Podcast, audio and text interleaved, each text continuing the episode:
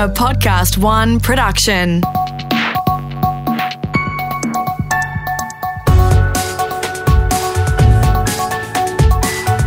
Your Morning Agenda with Natasha Belling. Good morning. Thank you for your company. Let's check what's making headlines this Friday, the 27th of November. We start with breaking news this morning, and there's a concerning setback for one of the most promising COVID-19 vaccines. Trials of the vaccine, developed by AstraZeneca and Oxford University, had proved to be up to 90% effective, with the jab also cheap and easy to store. Now it's been revealed lower doses that had proved very effective in the trial were actually given in error. The company alleges the mistake was made by a contractor. Some experts say these latest developments affect confidence in the trial, and further questions are now being asked. Meantime, as COVID-19 infection rates continue to soar across the US and many parts of Europe, Berlin is preparing to open 6 mass vaccination centres in a bid to administer up to 900,000 shots in the first 3 months.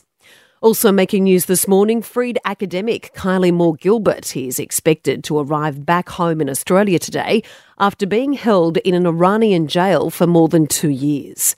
The former Melbourne University lecturer has always maintained her innocence after being sentenced on espionage charges. Prime Minister Scott Morrison will not confirm Iran's claims 3 bombers who tried to kill Israeli diplomats had been freed in return for the academic. Ms. Moore-Gilbert has released a statement saying she came to Iran as a friend and with friendly intentions, but has suffered great injustice. Peter Grester, who was detained in an Egyptian jail on terrorism charges, has explained to The Project what Kylie Moore-Gilbert may be feeling. I was physically free. I knew that I was free, but I really didn't feel it in my heart until I stepped back off the plane. And I suspect for Kylie, that's what she's going through as well. Defence authorities have moved to dismiss at least 10 SAS soldiers implicated in the damning new report into alleged war crimes in Afghanistan. It's believed the personnel were accessories or witnesses to alleged murders carried out by other SAS soldiers. A heatwave is set to sweep the country across the next few days, with temperatures to soar more than 15 degrees above average in some areas. Parts of South Australia, New South Wales, Victoria and Queensland could see the mercury nudge 45 degrees on a number of days. We're being reminded to make sure we check in on elderly family members or neighbours who may live alone, and to never leave children or animals in a hot car. And Aussie retailers are gearing up for what may be the biggest Black Friday sale in history, with 1 in 4 shoppers expected to bag a bargain. Australian Retailers Association CEO Paul Zara says it's welcome news after what has been a very tough year for business dealing with the COVID pandemic. It's a global event that's really taken off in Australia. We expect that sales could be anywhere between 3 to 5 billion. So it's a big pre-Christmas event. In fact, we're planning it to be the biggest ever. And we'll have more details on that story coming up shortly in our finance report. Now let's check what else is making news this Friday morning around the country. Firstly, to Queensland, 11 police officers have been forced into self-isolation after an incident with a COVID-positive man in hotel quarantine. Amy Drew has the latest from Brisbane. Yeah, so during that welfare check, Tash, it's believed the man was suffering from psychosis and was attempting to leave his room. Officers intervening to calm him down and do a medical check. But it wasn't until after the ordeal that the man received the positive COVID test, and as a result, it forced 11 officers into self-isolation. Thankfully, all of them were wearing personal protective equipment when they interacted with the man and have all since tested negative for the virus. Queensland's COVID active tally currently sits at 14, but it's been more than 70 days since the state's last community-acquired case. Meantime, in South Australia, an Adelaide high school will be closed for a second day after a student tested positive to coronavirus. It's believed the student was infected at the Woodville Pizza Bar, which was at the centre of the state's hard lockdown last week.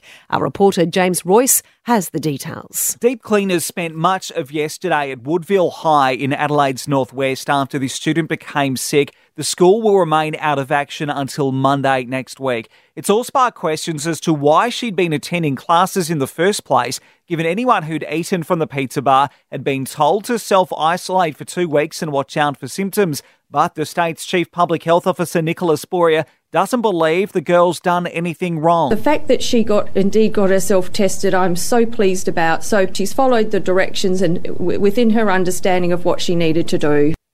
To New South Wales now, and end-of-year thank you gifts for teachers are fairly common these days. But fears of bribery in the classroom have prompted public school officials to crack down on the presents from parents and students. David Dolan has more. Just recently, Tash, reports emerged of Sydney parents handing teachers wads of cash and hundreds of dollars worth of gift cards.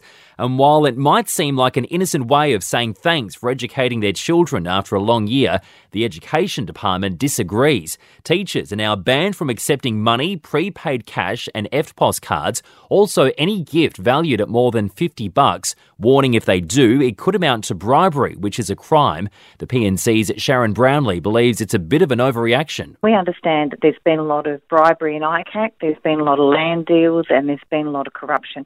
But it's a step too far in many ways to think that teachers are going to be part of anything to do with that.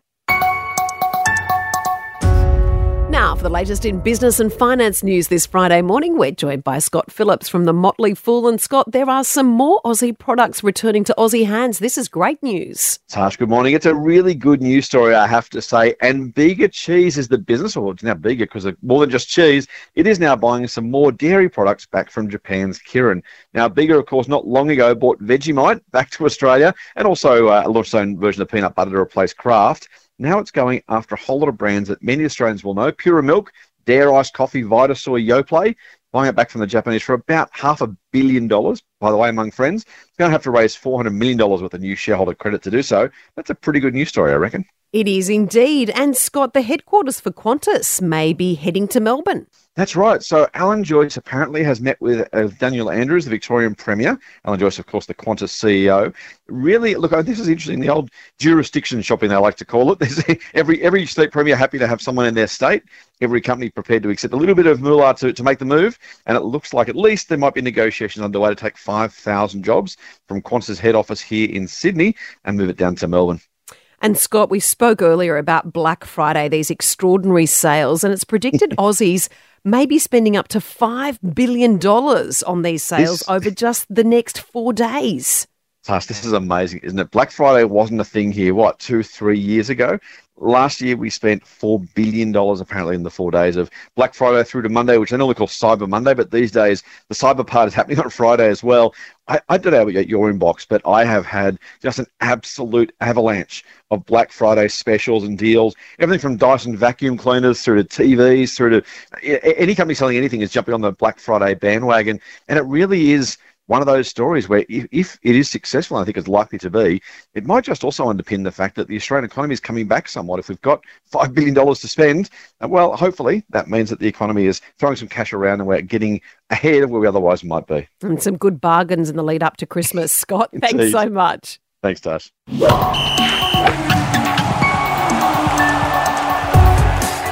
Time to check sport now with Tony Squires. And Tony, a very sad story. Officially 3 days of mourning in Argentina for the legend Diego Maradona.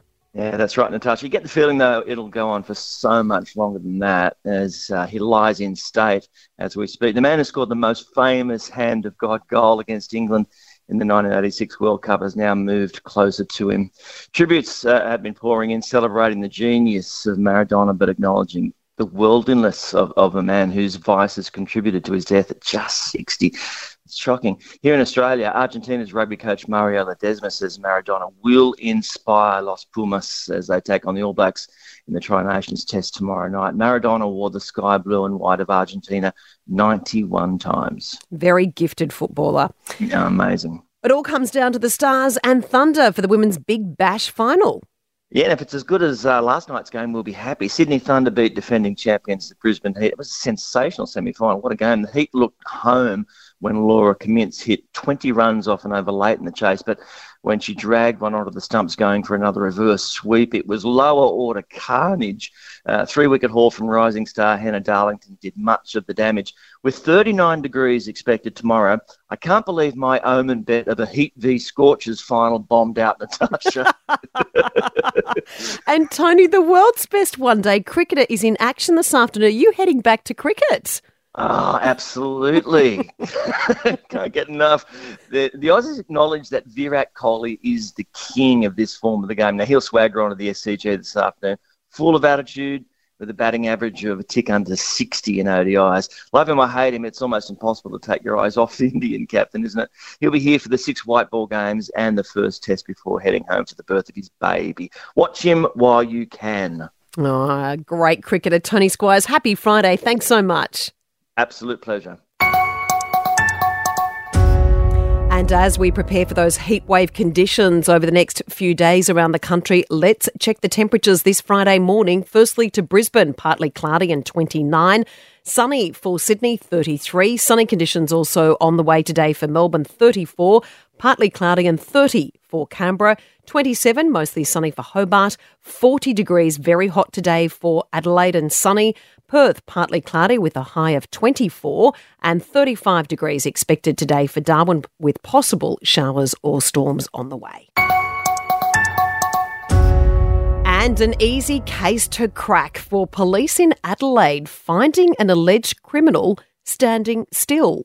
It's alleged the 29-year-old man was found trespassing around a building site earlier this week, and when authorities arrived, he froze, pretending to be a statue, in an attempt to avoid detection.